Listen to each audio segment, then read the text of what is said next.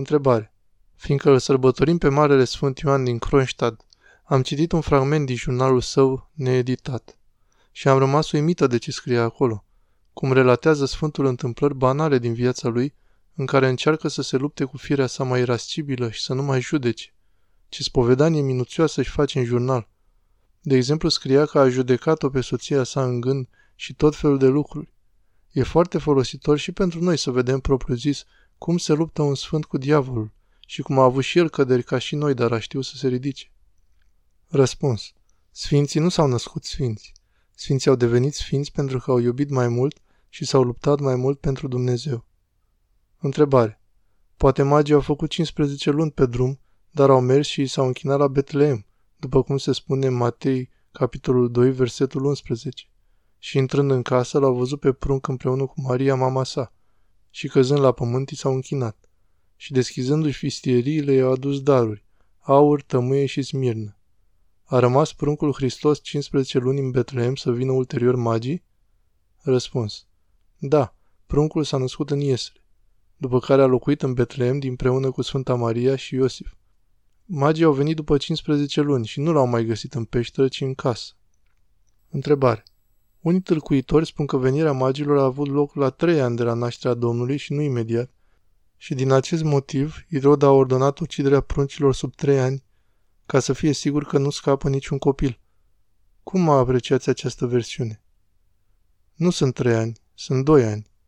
15 luni sunt mai mult decât un an, foarte probabil că Sfinții Părinți au calculat cât era nevoie să facă cineva din Persia, Iranul de azi, până în Iudea.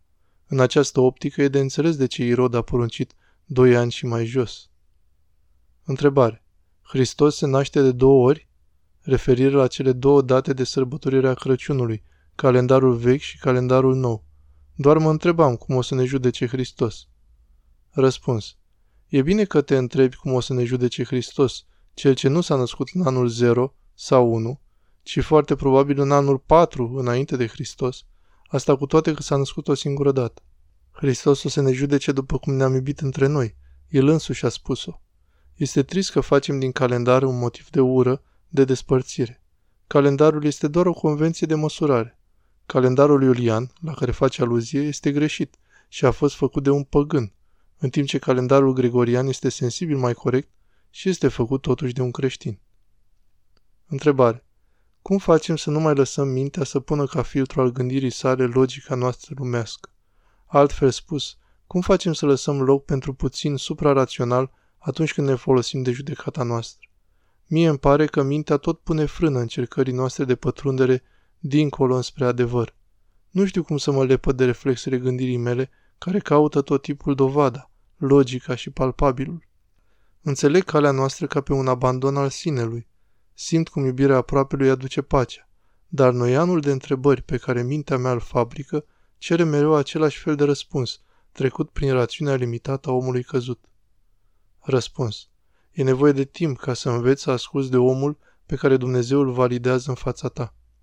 În clipa în care înveți să asculți, înveți să-ți depășești cadrele foarte strâmte ale credinței în propriul gând și intri în cadrele nemărginite ale credinței în purtarea de grijă a lui Dumnezeu prin ascultarea de celălalt. Întrebare. Am citit că nu trebuie să ne interesăm de viața preoților și să nu alergăm în căutarea stareților și a celor văzători cu Duhul. Este greșită dorința de a găsi preoți care să înțeleagă starea mea sufletească și care m-ar putea ajuta? Răspuns. Trebuie să căutăm duhovnici buni.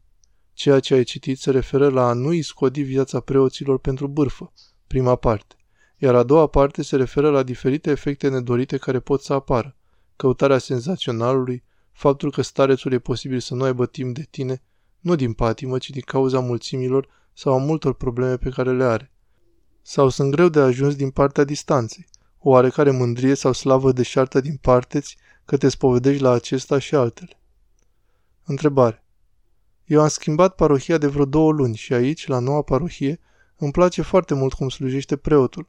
Este foarte clar și se înțelege mai bine slujba, dar preotul este catolic din România.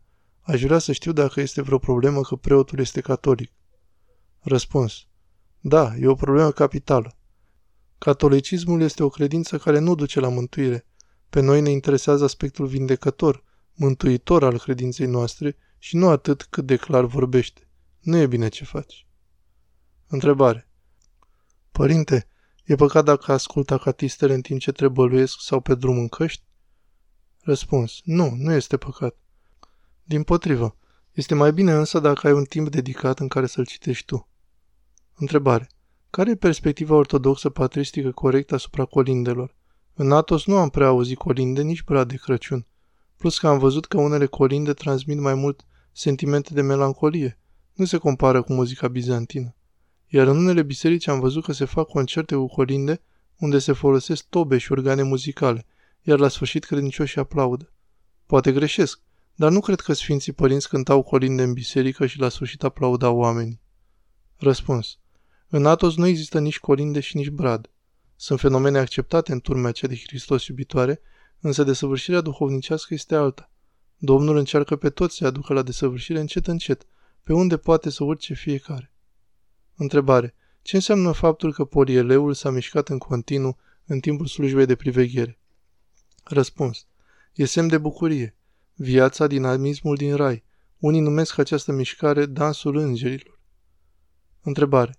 Intenționez dacă mi-a îngăduit Dumnezeu să țin post de 40 de zile numai cu apă, în primăvara anului următor. Răspuns. Referitor la postul de 40 de zile numai cu apă. Nu fa asta. Sfătuiește-te cu un duhovnic experimentat.